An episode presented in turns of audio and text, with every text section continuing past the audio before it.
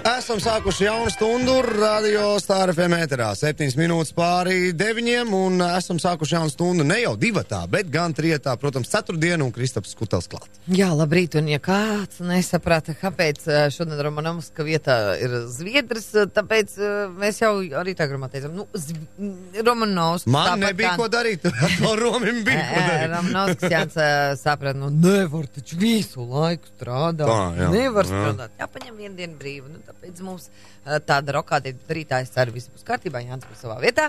Bet eh, šodien, uh, Kristap, kas tev atnā, kas tev kopā ar tevi ir atnācis? Labrīt. Kāds, kāds Labrīt. aparāts Rīts kāds atnācis verķis? kopā. Jā, tātad Jānis veiciens, atpūties, atpūties. Jā. Nevar visu laiku strādāt tiešām. Uh, šodien esmu atnācis ar kaudzi papīriņu. Atskaitot tās dienas ie, iepriekš, kad vienmēr ar kaut kādiem telefoniem un kaut ko. No jā, telefonu arī, bet tos, teiksim, nākamreizē patopīt arī. Tātad uh, vakar aizvakar es biju Briselē. Pirmoreiz mūžā apmeklēju Eiropas parlamentu un tādu veidu iestādes. Nu, kā bija? Uh, interesanti. Milzīgs, nu, teiksim tā, komplekss, kur priekšā tur ir sporta zāle un viss tur cilvēkiem dzīvošanai bez mazliet norganizēts. Un daudz tur cilvēku ir iekšā izrādās. Mm -hmm. uh, un tātad, ko es tur darīju? Uh, Eiropas uh, Savienībā šobrīd tiek izstrādāta datu aizsardzības reforma jauna, kas attiecās uz gan uz nu, uh, ne interneta datu aizsardzību, nezinu, piemēram, viesnīcās un tam līdzīgās lietās, kur tiek izmantota uh, cilvēku informācija personālā. Tāpat arī internetā. Uh, tie dati, ko mēs atdodam, vai zinot vai nezinot dažādiem pakalpojumu sniedzējiem, e-pastos, piemēram, vai, vai, vai, vai sociālajos tīklos, tas viss ir jākontrolē, lai tur nebūtu pārāk liels bardaks. Un šobrīd ir spēkā likumi, kas tika izstrādāti tālajā 1995. gadā.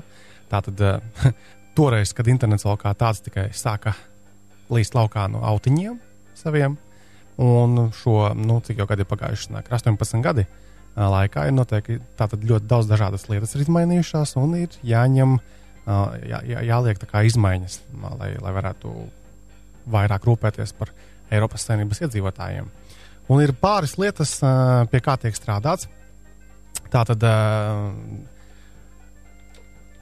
lai cilvēkiem pirmkārt būtu iespēja nu, datus, nu, right to, for, to be forgotten, nu, kad uh, mēs ikdienā darbojoties, piemēram, sociālajos tīklos, ir ļoti daudz dažādu informāciju, ko mēs atstājam. Mēs zinām, piemēram, ka mēs pievienojam bildīti, bet ļoti daudz informācijas, ko mēs nezinām, pievienojam, piemēram, nu, tā papildus informācija, kurā vietā uzņemt, tur cikos un tā tālāk. À, tas nu, pašam negribot aiz, aiziet līdzi. Ja? Tad, Pašam negribot un pašiem bieži vien arī nezinot. Nu, tā visvairāk arī bail īstenībā. Ja tu jā. kaut, kā, kaut ko tur uztici un likās, ka, ka tik neaizgāja vēl kaut kas bez tā, ko tu gribēji uzticēt. Nu, parasti tev ir jāaiziet. Un cilvēki neaizdomājas, un pēc tam tas tikai nāk kaut kur, kur laukā. Nu, lūk, un tad uh, izmaiņās grib kaut kādā mērā iestrādāt, lai informācija vai nu pēc kaut kāda laika vienkārši patidzēs tos automātiski, vai arī lai cilvēkam būtu iespēja vienkārši viss, es vairāk negribu būt šajā sociālajā tīklā, es gribu izdzēsties par mani visu uzkrāto informāciju. Jo šobrīd pamēģina izdzēsties no Facebook. Ļoti grūti. jā. Tas ir vai nu teiksim, tā apslēpta šī informācija, nu, tā, tā iespēja teiksim, kaut kur dziļi uzstādījumos, tur dziļi, dziļi tālu, tālu, tālumā, jo neviens nav ieinteresēts es domāju, no, no Facebookiem un tādiem um, kompānijām. Un daļā gadījumā tas arī nav iespējams. Šādas iespējas vienkārši nav. Tam, tam, tam, tam uzņēmumam, tīklam informācija par tevi saglabāta tiek te jau mūžīgi. Tā ir viena lieta. Nākamā lieta ir tas, ka mēs darbojamies internetā, darbojamies ar datoriem, un patiesībā arī jebkur izmantojot kādas tehnoloģijas, piemēram, etalonu nopīkstinot. Uzņēmumi par mums ievāc informāciju, un viņi spēj analizēt nu, no tās milzīgās datu kopas, piemēram, un saprast, tā tad tev garšo trāboli, tu esi tur nezinu, neprecējies, un ē, šo informāciju var izmantot ļoti daudziem nolūkiem. Piemēram, nezinu, tur, lai kaut ko nopārdotu, tā ir viena lieta, vai lai kādreiz neiedotu kredītu kaut kādu. Nu, tu pat nezini, ko tu esi izdarījis, bet uh, uzņēmumi, bankas, piemēram, varētu būt iegādājušās informāciju no šiem informācijas ievācējiem. Nu, lielveikaliem pieņemsim, jā. Jā. -hmm. Piemēram, tu pēkšņi sāki staigāt, nezinu, kaut kādā mazākas klases veikalā, un tas var radīt aizdomas, piemēram, bankai, nu, vai, vai, vai šim dot vai nedot tam kredītu tomēr. jā, ka viņiem kaut kā nav viss Pēkšņi ar līdzekļiem, jā, kaut kāds. Paga, uh, bet par to jau jau iepriekš jau arī runāja, ja, ka tā- tādos mūsu datus, tos, tos atlaižu ka kartiņas, tā saucamos, tos, vai jums ir mūsu veikala kartiņa, ja, uh, to, tie, tie dati nav tik naivi, ja, ka viņus var izmantot un izmanto jau, Teiksim tā, uh, lai ar mums manipulētu. Uh, Tie uzņēmumi, kas nodarbojas ar tādām lietām, skaidro, ka oh, nē, nu, tas ir sarežģīti, ka tu reāli neko daudz nevar uzzināt. Bet no otras puses ir arī pētījumi, piemēram, Nu, tādas vienkāršas lietas, kā Facebookā mēs varam nospiest laika podziņu kaut kādai bildē vai kaut kādam rakstiņam, mm Mhm. -hmm. nu, kas arī paust savu nostāju par to jautājumu. Uh, es nepateikšu konkrēti, kurā vietā, bet man liekas, kaut kāda universitāte bija veikusi pētījumu, analizējusi milzīgu kā, daudzumu uh, šo laika podziņu vai patīk podziņu spiedēju, un secinājusi, ka ar diezgan lielu precizitāti var noteikt, vai šis cilvēks, kāda ir viņa seksuāla orientācija, vai viņš nezinu, tur precējies vai nav precējies, kas viņam garšo, tieši analizējot tikai šos Laiku laika spiešanas. Mhm. Un tā nav vienīgā informācija, ko mēs zinām. Cilvēks pēc- Bet tā jau pēc būtības sanāk, ka var kapitāli nomaldināt to visu. Vienkārši visur spied, ka nepatīk. Nu, zin kā. Nē, ka, mm, ir viens austrumu gudrais vai ne austrumu gudrais, vai kāds teica cilvēks tāds. Jau kā, kā saka, ar autoritāti teica, ka ar masku staigāt ir diezgan grūti. Un agri vai vēlu to masku cilvēks noņem. Tā kā tu nu, vienalga kaut kur tu sevi nodos. Ja. Nu, tā ir viena- īsu brītiņu masku. Bet Facebook vispār ir ļoti analītisks. Man patīk tā, nu, teiksim, vide, kopējā vide. Man ļoti patīk, jo man priekš ansambļa, piemēram, ja, nu, es redzu, kas man tur notiek. Un patiešām viss skala tur ir uzrādīta diagramma, ja, cik man tur apmeklējumu un, un kas kāpēc un cik kas ko ir redzējis un nospiedz ļoti labi. Jā, tā ir tā mazā daļiņa, ko tu redzi kā servisa lietotājs. Nu jā. Pa- pa- Padomā, ko redz eh, tas uzņēmums, piemēram, par tevi. Klau, eh, man ir viens personīgs dabas jautājums, eh, kurus es, starp citu, gribu arī tā kā publiski tev pajautāt. Ir Twitter kontā uzrādījies mans Twitter, kon, mans Twitter, konts, kura es neesmu. Tā neesmu es. Kas man ir jādara? Bēdīgi. Nu, var mēģināt um, izmantot uh, paša servisa iespēju norādīt, ka tas nav pareizi. Nu, nav labs konts, nu, report abuse. No angliski tas saucās, mm. -hmm. latviešu, pat nezinu kā.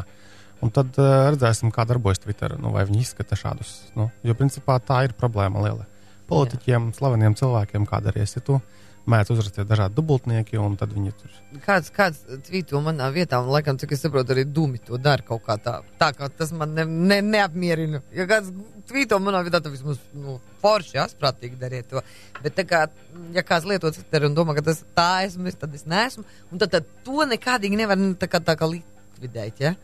Ja draugos uzrodās mans kaut kāds viltus. Uh, Nu, draugos profils, vienkāršāk ja? mazliet, jo tu esi lokāli, viņi tevi zina, un viņi Jā. drīzāk arī aizslēgs. Tā, Jā. Twitterī varētu būt, ka viņi nezina, kas tu esi. Bet tur noteikti ir mehānismi, es neesmu gan pats mēģinājis. Reku Twitterī ir uh, Ir tur em- rebu... embed this profile. Tas nav tas. Tas nav tas, tad ir report, Jā. tur, kur viņi for spam. Bet uh, tas nozīmē, ka viņš tikai man kā lietotājiem var aiziet kā, kā spama vēstulē, bet faktiski jau to nu, pats paši Twitter funkcionāri neredz. nemaz. Jāpameklē, jābūt, jābūt. Jo tā ir tāda klasiska problēma internetā, kad uzdodas dažādi viltvāži. Nu, bloķēt var arī kā pats. Nu, labi, tas tā, tas Mēs, skaidrs. ar to mēs tiksim galā, Ar to mēs tiksim problēmu. galā. Skaidrs, bet es ceru, ka ne, kādam vēl uzlēj, uzlējam gaismu, ja gadījumā tāda problēma ir vēl kādam cilvēkam. Jā, tad, tad vēl, teiksim, turpinot, nu, tiek strādāts pie tā, lai mm, radītu cilvēkam, lietotājiem iespēju pārnest datus, piemēram, nu, ne tikai izdzēst, piemēram, no kaut kādiem servisiem, bet arī pārnest. Ja mēs mainām kaut kādu e-pasta pakalpojumu sniedzēju, tad nu, palielam katrs rūpējas par sevi un nemaz neiespringst par to, ka cilvēks varētu gribēt pāriet kaut kur un, nezinu, kontaktus pārnest, vai e-pastus kaut kādus pārnest. Un uh, arī par to tiek strādāts, uh, lai būtu šie cilvēkiem šīs iespējas. Zini, ko es vakar lasīju? Uh, vienu rakstu, kur bija uh, diezgan nopietni apsvērta lieta, ka jau tajos mākoņos, tajos datos jau, jau šiverē uh, hakeri. Tādu, tādu problēmu tur netika apspriesta. Uh, man patika, kā tur bija viens arī no uh, autortiesību, ne, bet uh, mm, cilvēka tiesību aizsardzības tāds, tāds aktīvists, tāds jauns, viņš par, par hakeri sev dēvē, bet nu labajā nozīmē. Viņš teica tā, ka, nu, uh, mākoņu pakalpojumi kā tādi jau ir jau sen, sen, sen, bet uh, vēl pat šobrīd neviens īsti nezina reāli, kur tie tavi dati ir. Nu, tādā ziņā, ka tev var šķist, nu, uh, ka tu zini, kur tavi dati ir, bet realitātē jau tu nekad neuzzināsi, vai tavi dati ir, nezinu, Amerikā vai vēl kaut kur. Un tur, protams, ka pilnas visādas kļūdas var būt, un ik pa laikam mēs arī varam lasīt, kā tur nezinu, Amazonā kaut kas neiet, Google kaut kas neiet. Tad arī, protams, ka pastāv risks arī, ka tavi dati, kur ir sazina, kur arī tiek kaut kā, nezinu, zakti sabojāti vai arī pamainīti. Tā, tā ir arī viena liela problēma. Tik, tik droši tas nav. Ja tev kaut kas ļoti svarīgs paņem ar roku, pierakstu kaut kur noslēpt labā vietā. Tad kaut kāds. Bez maz vai tā. Jā, un tad, jebkurā gadījumā, nu, arī likumdošanā paredzēts, ka, lai, lai uzņēmumi uh, saprotamāk skaidrotu savus tos noteikumus, jo tagad, piemēram, reģistrējoties kaut kādā mm, pakalpojumā jaunā, tur tas, uh, tas uh, agreement, uh, jeb tam, tas, kam mēs piekrītam, reģistrējoties, neviens jau nelasa nekad, jo viņš mm -hmm. ir tādā juridiskā žargonā kaut kādā, un tad arī mazos burtiņos. Mazos burtiņos visādos, un, un Eiropas Savienība cenšas uh, strādāt, lai būtu skaidrots cilvēkam saprotamā valodā, kā tiks izmantot dati, ko cilvēks var dabūt, ko viņš nevar dabūt. Nu, tur ir ļoti daudz. Un, protams, arī sodīs uzņēmumus, ja viņi uh, nestrādās uh, cilvēku labā. Nu, ja, ja, ja nu gadījumā man kā patērētājai rodās aizdoms, ka kāds no tiem uzņēmumiem izmanto manus datus, tad man jānolgo ļoti labi juristi un jāmēģina ar viņiem cīnīties. Ja tā, tā jau tā aizsardzība notiks ne jau kā savādāk, viņa kaut kā tā ļoti vienkārši palīdzēs. Un, patērētājiem aizsargāties. Nu, pašam jāaizsargājas īstenībā pēc idejas. Nevajadzētu piekrist visādām šādām kartiņām lojalitātes. Ja? Nu, tas ir katra paša izvēle, protams, bet eh, runājot par arī tā nākotni, tad uh, būs arvien eh, lielāka nozīme datu aizsardzības speciālistiem, kā tādiem, tā ka jaunieši tagad var sākt lēnā garā arī mācīties un, un gatavoties šai profesijai, jo uzņēmumos, kas nodarbojas ar kā, datu apstrādi, būs katrā jābūt. Tur ir noteikti darbinieku vai apstrādāto datu apjoma gadā savam datu aizsardzības speciālistam, kas tā kā, tālāk arī koordinēs tos Tā, jautājumus. vēl vienreiz, tagad daudz ir skolu beidzēji, ja viņi ir izvēles priekšā, pastāsta vēl kāda profesija Kur- kur būs ļoti to darīt, pieprasīta. Datu aizsardzības speciālisti. speciālisti, bet viņiem pēc idejas būtu ļoti labiem jābūt datorspeciālistiem. Nu, arī vēlams, jā, likumdošana jāpārzina, datori jāpārzina, jo, nu, Jo, jo es eh, ne, nesen tikos ar jauniešiem, kuri mācās ļoti daudz Latvijā, mācās profesijās, kuras nav, kurās pēc tam darbu nevar atrast. Un, uh, un es biju pārsteigts, cik daudz viņi tērē savu laiku vēl. Man tā šķiet, bet nu varbūt, ka kaut kas dzīvē baigas strauji mainīsies un pēkšņi Latvijā uzplauks šovu biznesu un tur visi tie menedžeri būs vajadzīgi. nē, nu, Tas, protams, protams, tas jau kādu laiku ir tā. Nē, nu, ir, protams, jā, bet Ir tagad vēl vi- vienreiz vi- mēs vi- zinām, ej, jaunieši, nevajag vairāk šovu biznesa Pietiek. menedžerus. Tur jau viss ir, kā saka, viss datu aizsardzības uh, speciālisti ir vajadzīgi, ja? Jā, nu nevajag arī pārspīlēt, tā, ka pilnīgi visiem nav jāmācās par to, bet būs pieprasījums liels pēc šiem speciālistiem Mhm. nākotnē. Uh, līdz kā nākošā gada beigām viņi cer pieņemt šīs reformas, un tad, uh, ja tas izdosies, tad divu gadu laikā būs uh, jāievieš likumdošana arī dalību valstīs. Jo šobrīd ir tā, ka ir tie 95. gadā veidotie likumi, un katra valsts tur pa savam kaut ko tur pielāgo. Tagad tas būs arī vienkāršāk arī no uzņēmuma puses, kas nodarbojas ar to datu apstrādi un no ievākšanu, ka viņiem nebūs katrā valstī jācenšas pielāgoties katram tam nezinu, likumam mazajam, kad būs lētāk viņiem un mazāk birokrātijas. Tā kā tiek domāts arī par uzņēmējiem, nu, ne tikai par lietotājiem kā tādiem. Skaidrs. Nē, nu tas, tas no Briseles pārvedi, bet kas pasaulē vispār notiek, jo tur jau notiek ne, nevis pa mēnešiem vai pa pusgadiem, bet tur pa dienām un pa stundām reizēm notiek tātad uh, tehnoloģiju jomā vai varbūt kāds jauns tālrunis, vietālrunis ir iznācis, kamēr tu esi projām vai kaut kāds robota paveidi par, parādījušies atkal. Uh, nu, pilnībā nesnāca man tik, tik ļoti sekot, bet uh, vakar vakarā sākās Google izstrādātājiem veltītā konference, kurā tur pāris stundu garā uzrunā arī parādīja dažās, dažas jaunas lietas arī Google. Nu, piemēram, pāris vienkārši punkti, kas ir diezgan interesanti arī pieminēšanas vērti. Tātad, um, nu, ja mēs atkal dzīvojam Amerikā, tad tas viss ir iespējams. Tad uh, pārsūtīt naudu cilvēkiem caur ēpastu. Mm. À, nu, tā kā tā kā ātrais. Tā kā Un kur tur pasts tagad ir tā tāds, datu aizsardzība, klausies?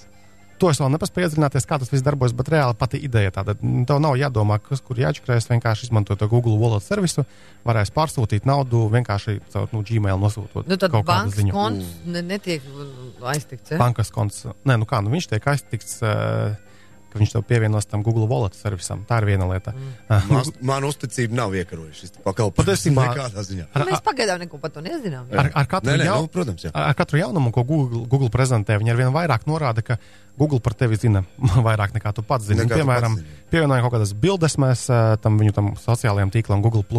Un Google, nu, protams, ka viņi zinās, kas tajā bildē ir attēlos par cilvēku, kas tajā bildē attēlos par objektu. Piemēram, ieliekam bildi, nezinu, ar kaut kādu brīvības um, pieminekli, un viņi jau mācās pateikt, tā, ka tas izskatās pēc brīvības pieminekļa. Klau, bet, nu, labi, pieņemsim, ja es ievietoju Facebookā savu fotografiju, nu, pievienoju savu, savam profilam pro- fotografiju, ja? Vai Google viņu automātiski paņem?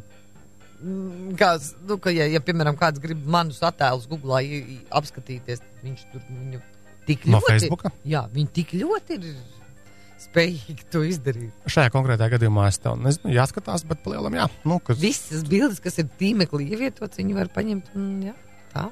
Jā. jā, tā arī patiesībā bija viena no tām problēmām, kad, nu, pat ja mēs gribam izdzēsties no kaut kāda viena konkrēta servisa, tad interneta lieliskā būtība ir tā dalīšanās. Un visdrīzāk ar to tavu saturu bildi vai kādu informāciju ir tālāk padalījies sociālos tīklos, tādās weblapās, un pēc tam jau izķeksēt no katras laukā jau ir ļoti grūti. Tāpēc labāk domāt laicīgi uh, par to, vai tiešām labāk to bildi publicēt, jo viņi var būt visur, un tu tehniski no interneta viņi nekur arī nedabūsi prom. Tā ka Labi. Un vēl Skaidrs. jaunas kartes Google būs nu, uzlabotas, kur nevis visiem vienādu bildi rādīs, bet katram lietotājam pielāgot informāciju par tām kartēm. Tāpat arī mēs esam sarunāties ar tīmekļa pārlūku Chrome un pilns visādu tādu traku jaunumu, kas patiesībā būs jāpalasa, lai varētu arī pats vairāk zināt par tām lietām. Nākamnedēļ varētu zināt vairāk? Nākamā nedēļa noteikti būs arī daudz citas lietas jaunas. Jā, tā kā nākamā nedēļa Kristaps Skudels atgriežas. Paldies tev par šodienas apgaismošanu. Tagad noteikti visi, gan mēs, gan arī klausītāji esam gudrāki. Un tiekamies vēl nākamā nedēļa. Atā. Jā. Tā.